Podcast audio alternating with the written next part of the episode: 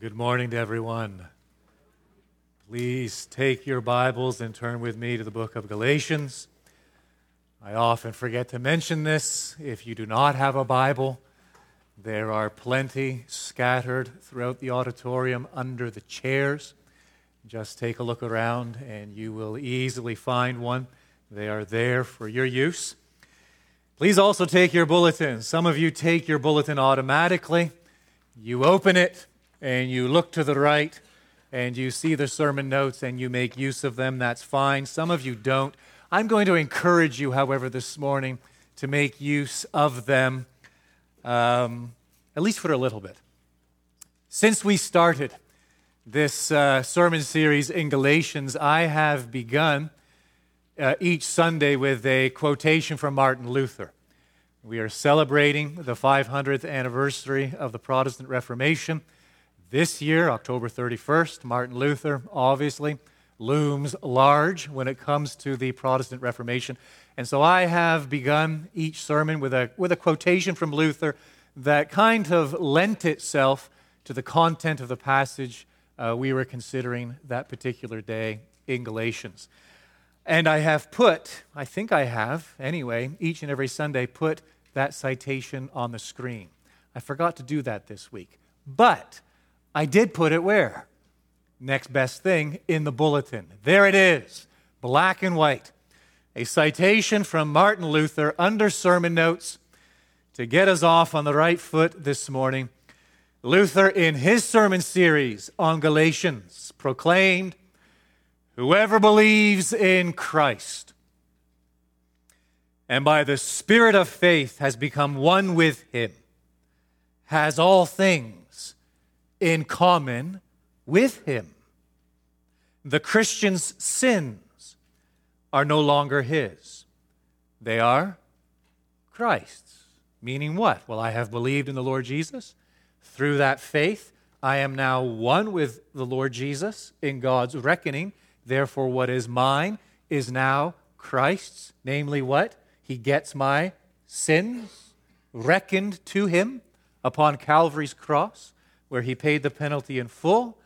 And look at the last phrase from Luther's pen Christ's righteousness now belongs not only to Christ, it belongs to the Christian. And so we have this great transaction. I, when I was five years of age, I don't know if I've ever said that, five years of age, I professed faith in the Lord Jesus. Five years old. And I didn't understand everything at that time, but I knew I was a sinner. Ooh, did I ever know I was a sinner? I did not need convincing. I knew it, and my parents knew it. And, and I knew I needed a, I knew I needed a Savior. And I knew I couldn't earn my salvation. And so I believed in the Lord Jesus. I looked to the Lord Jesus and simply said, uh, you, need to, you need to save me. I'm trusting in you. I didn't get it fully at the time. I don't grasp it fully now, but I do grasp more today than I did then. When I believed in the Lord Jesus through faith, me taking hold of him through faith, he taking hold of me by the Holy Spirit, we became one. One. In an indissoluble union. My sin, his. He's paid the penalty for it in full upon Calvary's cross. His righteousness now, because I'm one with him, his righteousness is now mine. Not substantively. It's not that it's a substance taken from the Lord Jesus and transferred to me. No, declaratively. Because I am now one with him. And because I am one with him, his righteousness is mine. That is what Martin Luther was preaching. That is what Martin Luther emphasized over and over and over again. It is the doctrine. Are you tired of hearing this? I pray you're not, you aren't.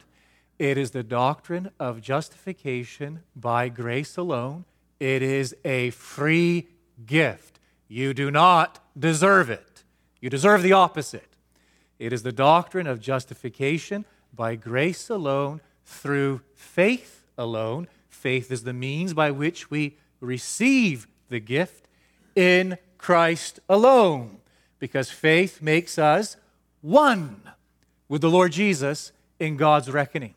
And he now sees us as his beloved Son. He now sees us as righteous in his sight. Two Sundays ago, I tried in the simplest fashion possible to articulate that doctrine in seven statements. How many of you were here? More than that, I know you were. How many of you don't raise your hand for this one? Remember the seven statements. Well, here they are again, just in case you don't. Here are the seven statements. I think they are key when it comes to comprehending and appropriating the full significance of the doctrine of justification by grace alone, through faith alone, in Christ alone. Number one, we must obey the law to be right with God.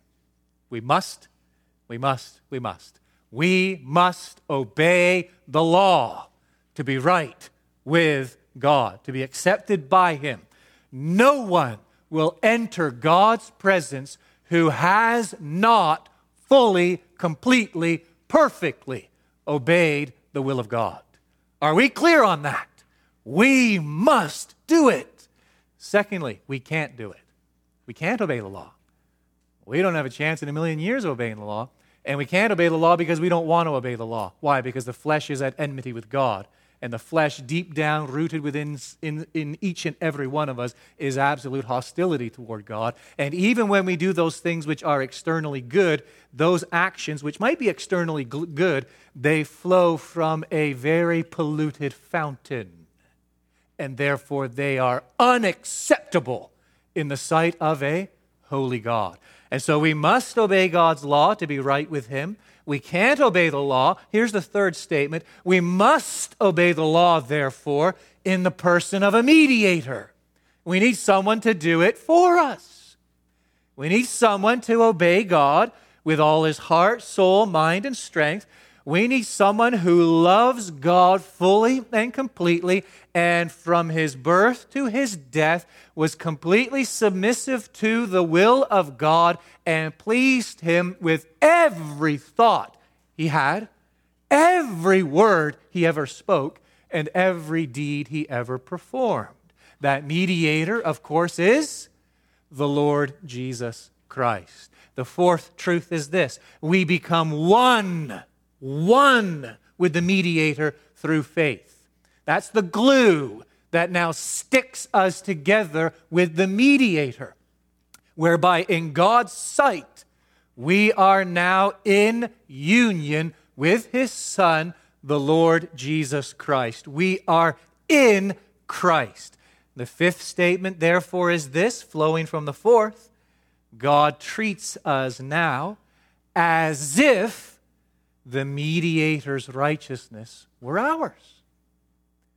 And so only those, only those who obey the law fully, perfectly, and completely can have a right standing with God. We must obey the law in order to enter into his presence. We can't obey it. We become one through faith with a mediator who has obeyed it.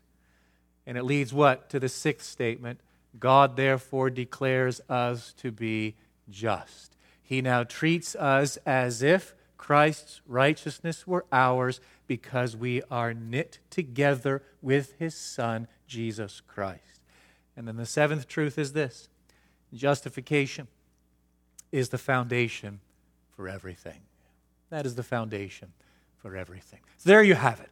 The doctrine of justification by grace alone, through faith alone, in Christ alone. And so you've wandered in here this morning, perhaps the first time. Perhaps you've been wandering in here for some time weeks, months, years. You're not a Christian. You're not a believer in the Lord Jesus Christ. I have just explained it to you as simply as I know how. You've got a big problem. You have a huge problem. God is not your number one fan. He most certainly is not. He is your greatest enemy right now. And you are a child of wrath. You are a child of wrath. But there is a mediator, a blessed mediator, God's own provision, his Son, the Lord Jesus Christ, who has done everything you could uh, never do. He has obeyed God perfectly. He has died as a substitutionary sacrifice. And God's command to you is to believe. It is to let go of your self righteousness once and for all. It's the hardest thing to do in life. It's the hardest thing to do is to let go of your self righteousness everything you think you've ever done that makes you special in God's sight and somehow earns God's favor. There is nothing. Let it go, my friend. And is to seek that righteousness, the only righteousness that is acceptable in the sight of God, the righteousness of His own Son. And it is to believe in Him. And by believing in Him, you become one with Him, whereby God now sees you as righteous in His sight because He imputes the righteousness of his Son to you, thereby declaring you just in his sight. The verdict is changed from guilty to not guilty, and the sentence is changed from condemnation to justification. That is, from death to life. Now, Paul, he waxes eloquent. He explains that, does he not, in Galatians chapter 2, verses 15 through 21. Turn there if you're not there already, because we have some unfinished business. Again, in Galatians chapter 2, verses 15 through 21, and follow along closely as I read again this portion of God's Word. We ourselves, writes Paul, are Jews by birth and not Gentile sinners. Yet we know that a person is not justified by works of the law, but through faith in Jesus Christ. So we also have believed in Christ Jesus in order to be justified by faith in Christ and not by works of the law because by works of the law no one will be justified. But if, in our endeavor to be justified in Christ, we too were found to be sinners, is Christ then a servant of sin? Certainly not. For if I rebuild what I tore down, I prove myself to be a transgressor. For through the law I died to the law, so that I might live to God. I have been crucified with Christ. It is no longer I who live, but Christ who lives in me. And the life I now live in the flesh, I live by faith in the Son of God who loved me and gave himself for me. I do not nullify the grace of God. For if justification were through the law, then Christ died for no purpose. Now, do you recall what's happening here? Paul is dealing with an issue, isn't he?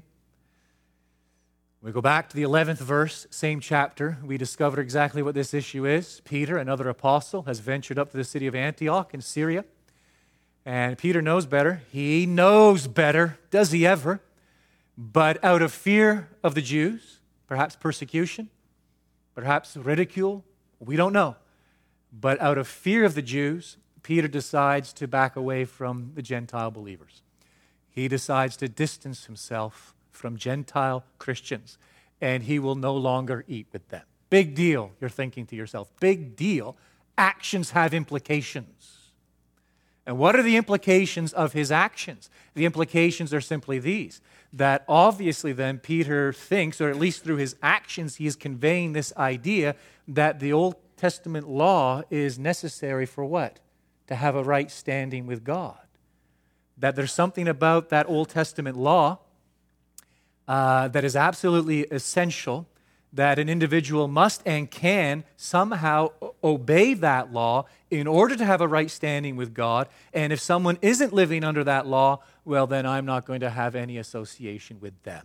And so Paul is confronting Peter, and in verses 15 through 21, the portion I just read, he is speaking directly to Peter. He is speaking obviously indirectly to his audience, the churches of Galatia.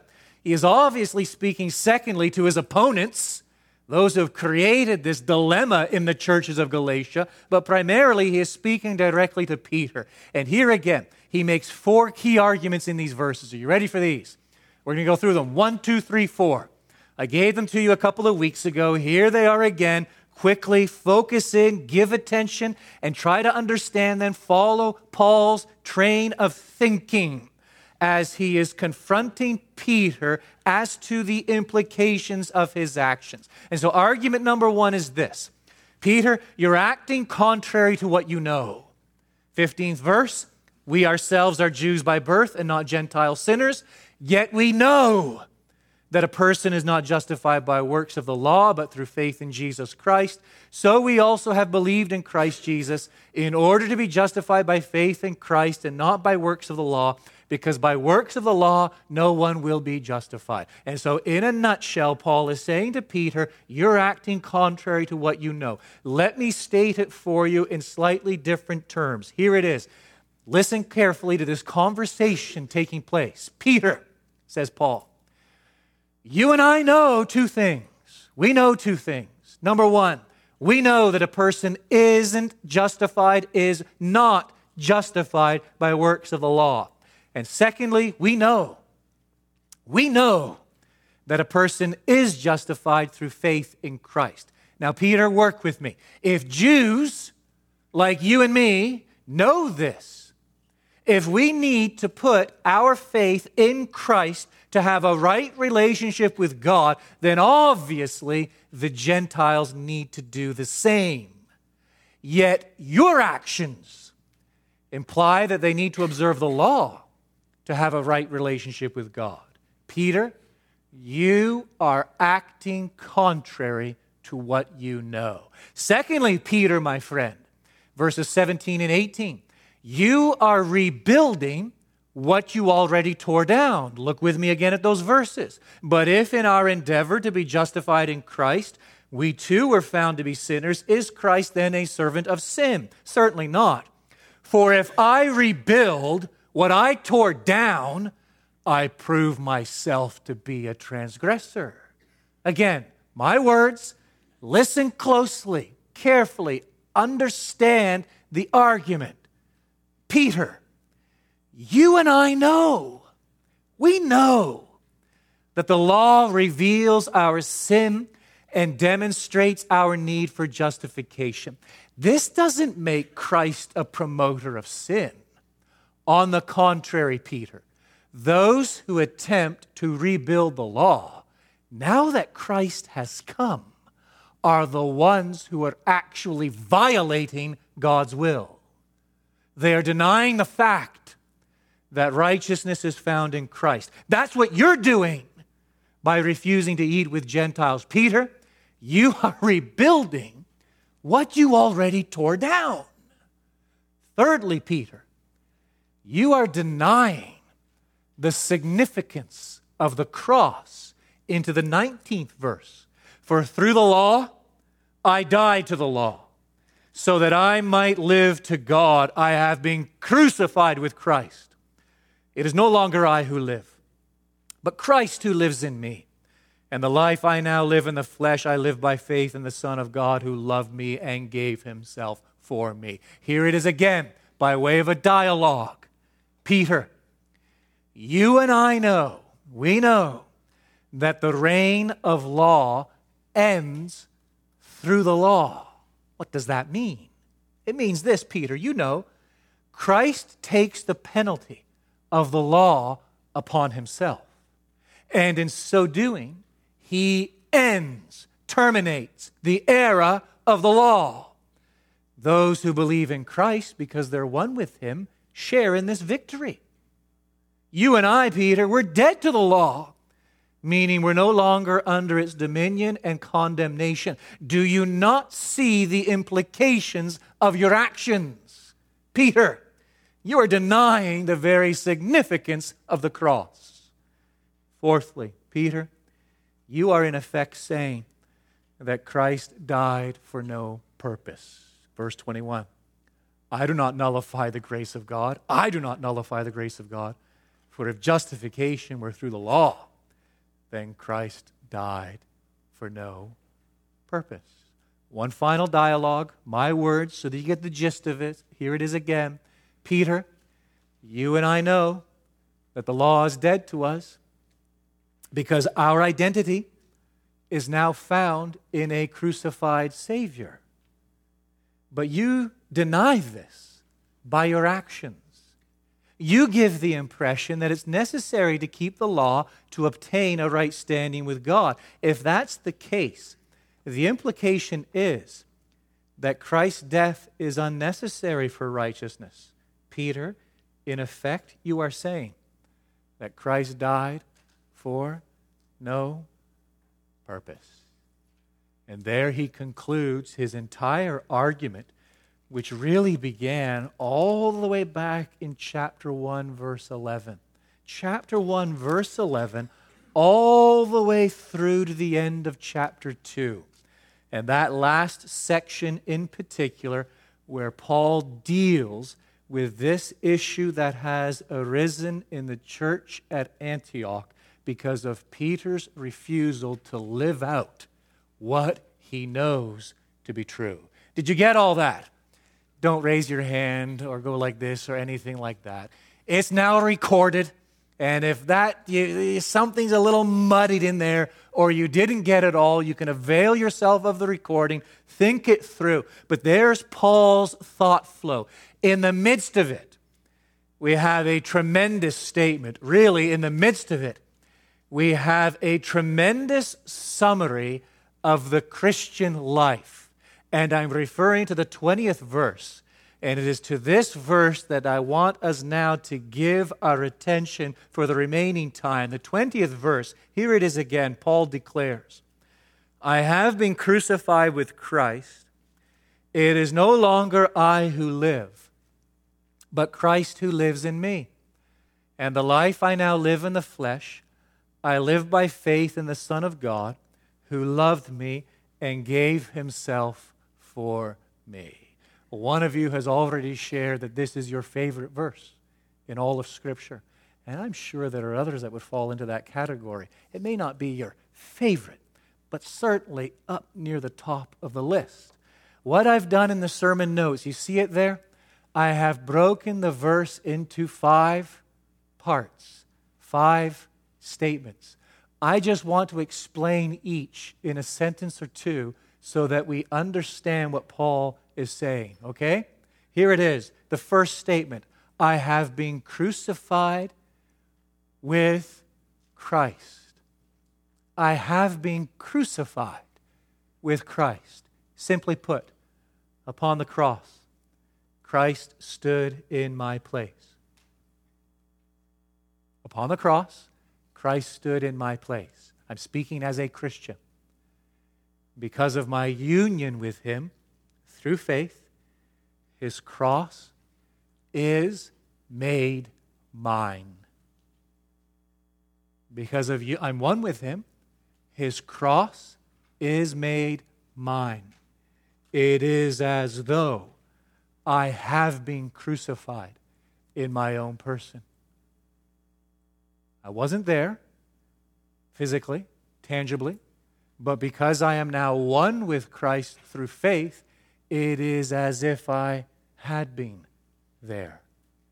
It is as though I have been crucified in my person. So far, so good. Second statement. Therefore, you could almost put the word therefore in there. It is no longer I who live. I've lost my personality. Not what Paul means.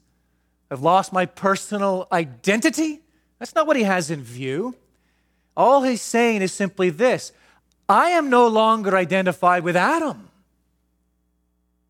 All I was in Adam, the old man, has been crucified with Christ. I am now identified with Christ, the new man, meaning what? I no longer live for myself. Ego, self love, that great governing principle that mars the Adamic nature. We were all born with it into this world. It has been crucified with Christ. Because we are one with Him through faith, it is as though I have been crucified in my own person, meaning legally all I was in Adam, that, that, that, that governing principle of self love, it has been crucified upon the cross. Therefore, I am no longer living for me. What's the third statement? It builds. But I am living for whom? Christ who lives in me.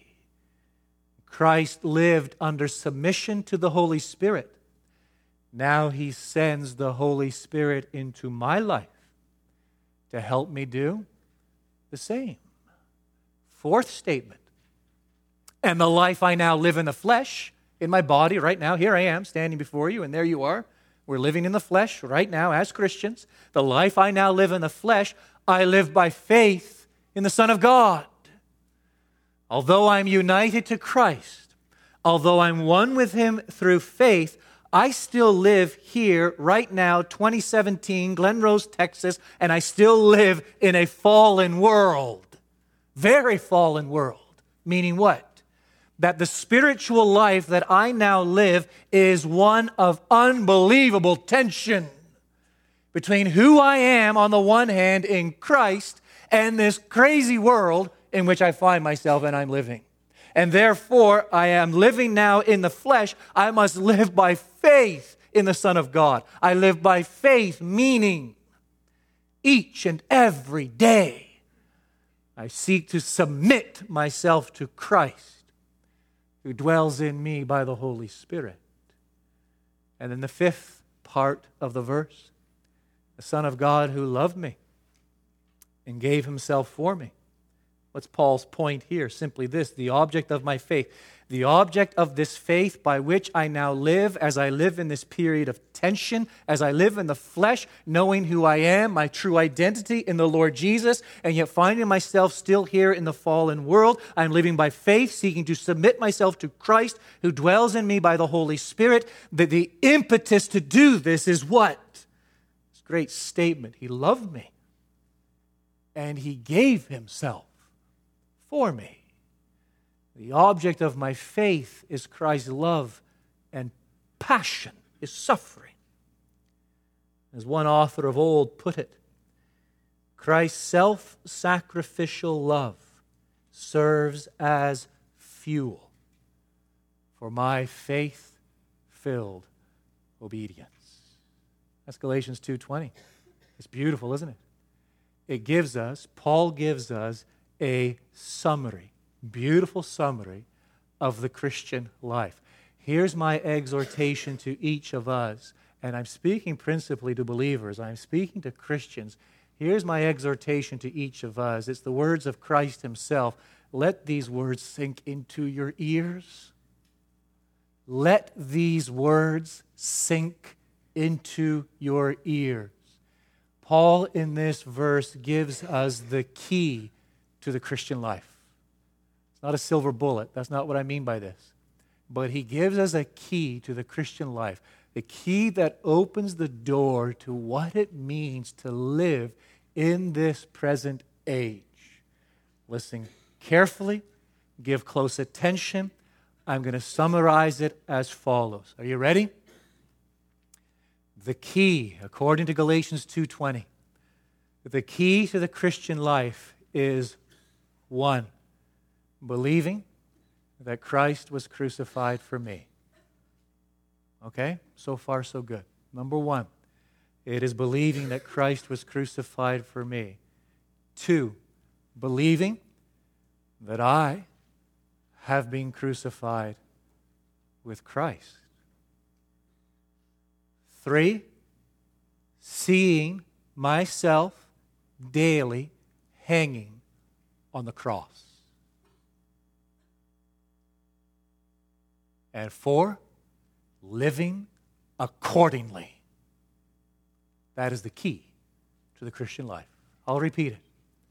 The key to the Christian life is one, believing that Christ was crucified for me to atone for my sins. Praise God believing, as Paul articulates so clearly in this verse, that I have been crucified with Christ. Because of my union with him, it is as though I have been crucified in my very person. It is, thirdly, therefore, seeing myself dead, gasping, breathing my last upon the cross.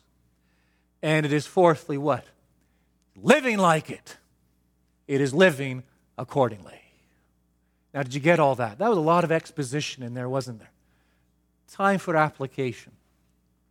What I want to do is simply explain what this therefore should look like. Let these words sink into your ears. If this is the key to the Christian life, uh, what should those truths, what should this reality at the intersect of theory, what I now understand cognitively, and my Monday through Saturday, in and out, the nitty gritty of life. What should this actually look like? Uh, how does this impact me? It's important we hear this. It's extremely important we wrestle with this. There is, as Paul warns, this is his second epistle to Timothy, isn't it, chapter 2?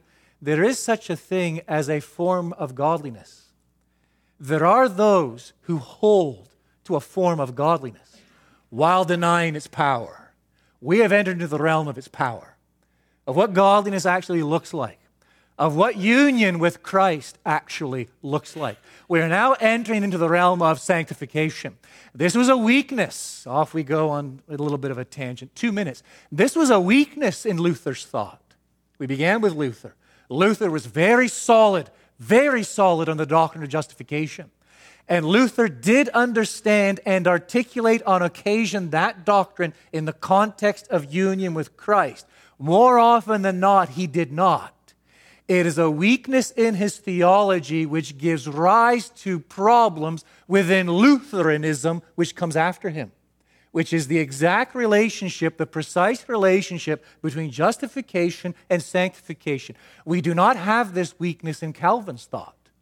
We do not have this weakness in the Reformed tradition that comes out of Calvin. Why? Because Calvin, from beginning to end, always, no matter what way he comes at it, the gospel, the starting point is always union with Christ. Union with Christ. Union with Christ. We receive the Lord Jesus through faith. Because we are one with the Lord Jesus, we therefore receive all of his blessings and benefits. The two chief blessings are what? And we dare not ever separate them. The two chief blessings are, yes, in logical priority, justification, followed by sanctification. Because you see, union with Christ not only has legal ramifications, by virtue of that union, not only is my legal status now changed and altered forevermore in the sight of God, whereby He has declared me just in His sight, but it also has implications for what? The power of sin within me. Because you see, I am now one with Christ.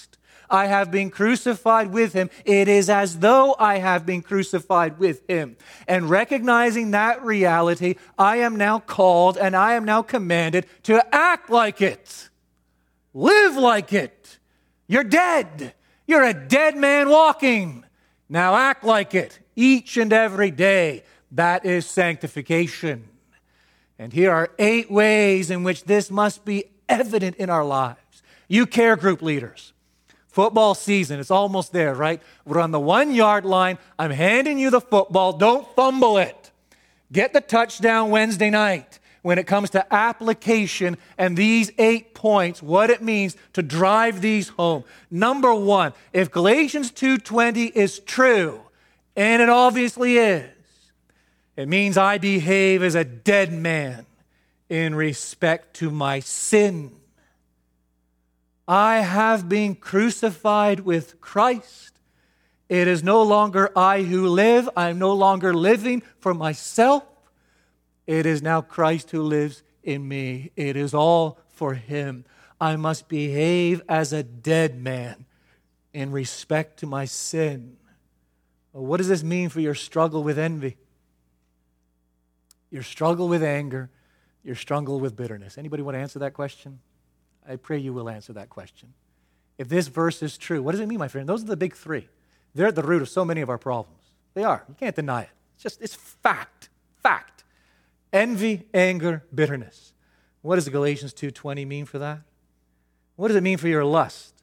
What does it mean for our impatience, our greed? What does it mean for unguarded words and unfiltered thoughts? Do you each and every day see yourself hanging upon the cross, gasping your last? What you were in Adam is dead, legally dead in Christ Jesus. Oh, the implications and the call now to put to death each and every day that sin which still wages war against our soul. Secondly, I behave, Galatians 2 in the light of Galatians 2:20. I behave as a dead man in respect to my pride. Closely related to number 1, I set it apart simply because it receives it, it must receive some special attention.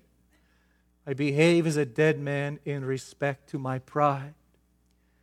Oh, my desire, it must die. This desire must die. It must die each and every day to be better my desire to be better than others, a desire that causes me to set up markers, identifiable markers, whereby I can differentiate myself from others.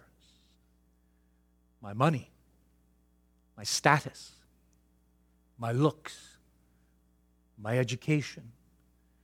We've had a horrendous example of this this past, my race. We're seeing that now in North Carolina, aren't we? My race. I'm in love with my whiteness.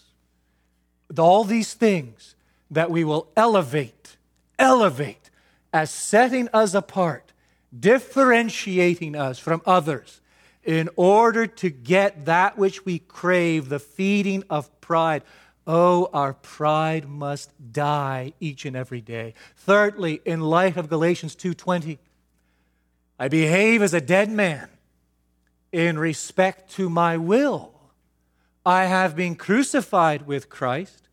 It is no longer I who live, but it is Christ who lives in me. Therefore, daily I am exchanging my will for his will. Daily my prayer is not my will, but thine be done. Oh, how does this apply to the kids among us? when it comes to their relationship with their parents. How does this apply to the parents among us? How does this apply to the relationship between spouses? How does this apply? How is this worked out in the context of the home, the office, the church? How is this worked out when it comes to how I use my money, how I use my time, how I use my gifts, how I use my talents, how I use my abilities? I have been crucified with Christ. It is no longer, the ego is dead. It is no longer I who live, but Christ who lives in me. Fourthly, I behave as a dead man in respect to the world. The world is characterized by a system, it is a system of perspectives, convictions, actions which make man the central focus. Well, we have been crucified with Christ. We are now called to be renewed in the spirit of our minds. We are called now to think radically different. Who am I? What am I doing here? Where am I going? What do I want? What do I value? Oh, our answers to these questions are now dictated by the Word of God and not the world in which we live. Fifthly, in the light of Galatians 2:20, I behave as a dead man in respect to offenses. You offended me. How dare you? You mistreated me. You misspoke concerning me. How do I react when people are selfish, when people are unfair, when people are abrupt, when people are insensitive?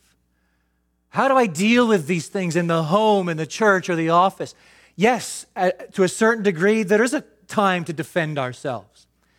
Yes, to a certain degree, under certain conditions and circumstances, it may be necessary to involve others. It may be necessary to separate ourselves from a, a, a, context of abuse or something of that nature. But here's what I'm going with this. When we, when we confront people or face people who disagree with us, or people who uh, dismiss us, or people, as far as we're concerned, are not treating us as we deserve, do we take offense? That's the ego, that's the old man. Do we seek revenge? I'll give as good as I got. Do I get snarky and sarcastic? Do I get testy and tenacious? Do I get crusty and combative? Well, you're going to have fun on Wednesday night in your care groups. We should record these things. How do we respond?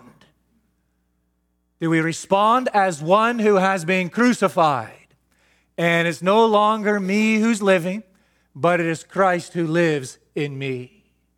Sixthly, I behave as a dead man in respect to praise or my craving of acceptance. Oh, this desire for approval. This desire for acceptance is a powerful idol. We will do almost anything to be esteemed by others. We don't want to look foolish. We want to be esteemed. And this governs and dictates so much of how we act, what we say, how we think. But if self has died, breathed its last by virtue of our union with Christ, and if it is now Christ who lives and reigns in us, what was his chief ambition? What made him tick? What was his desire each and every day? Wasn't it always the glory of his Father? Wasn't it always in word and thought and deed to make sure his Father in heaven was glorified? Oh, the need to put to death our desire for acceptance and praise and approval. Number seven, in the light of Galatians 2:20, I behave as a dead man in respect to comforts.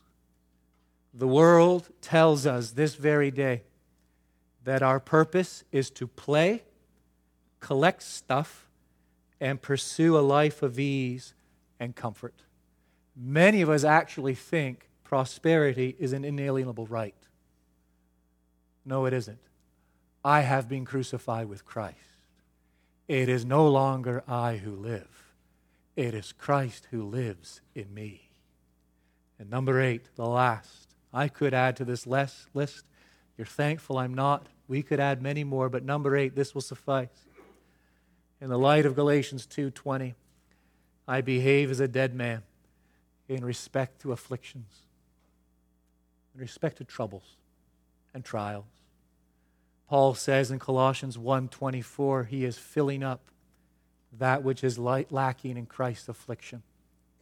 In his suffering, this is Paul, his vantage point, his perspective. And in his suffering, he is filling up, completing that which is lacking in Christ's suffering. He is not referring to Christ's atoning sacrifice, his passion upon Calvary's cross. He's referring to the life of suffering, that suffering that marked and characterized his entire sojourn on earth. That now, because of his identification with Christ, being one with him, one body, he now recognized that his suffering in this life was actually an extension and continuation of whose suffering? It actually wasn't his suffering, but the suffering of Jesus Christ. Now, suffering isn't, oh, this is so tough. Suffering isn't just the way Christ triumphed, it is the only way we will ever triumph. And when we respond to suffering well, we show the world our true treasure. We show the world that we have been crucified with Christ. And it's no longer we who live, but it is Christ who lives in us. Let me repeat my thesis. Here's the central thesis. You can take it away, meditate on this, reflect on this. And on Wednesday night, I do pray this comes up time and time again, and you're able to make again the application, build the bridge between the theory of knowing and what this actually looks like in daily experience. Here it is again. The key to Christian life is one, believing, yes, that Christ was crucified for me. Two, believing that I have been crucified with Christ. Three, seeing myself hanging on the cross, dead, the old Adam, the ego. And four, living accordingly. Our Heavenly Father, we do pray for your help this day. We pray for your help, for your guidance, for the illuminating work of your Spirit to help us to really grasp all that we have considered. And we pray not only for uh, this work of illumination, we pray for a work of inclination, whereby our hearts are turned to these truths, these realities, your purposes for us, and our identity, who we really are in the Lord Jesus Christ. And we pray that by your grace, grace upon grace, you would help us to live accordingly each and every day. Give us wisdom for these things. Grant us fortitude, we pray, and we seek it from you in your Son's matchless name. Amen.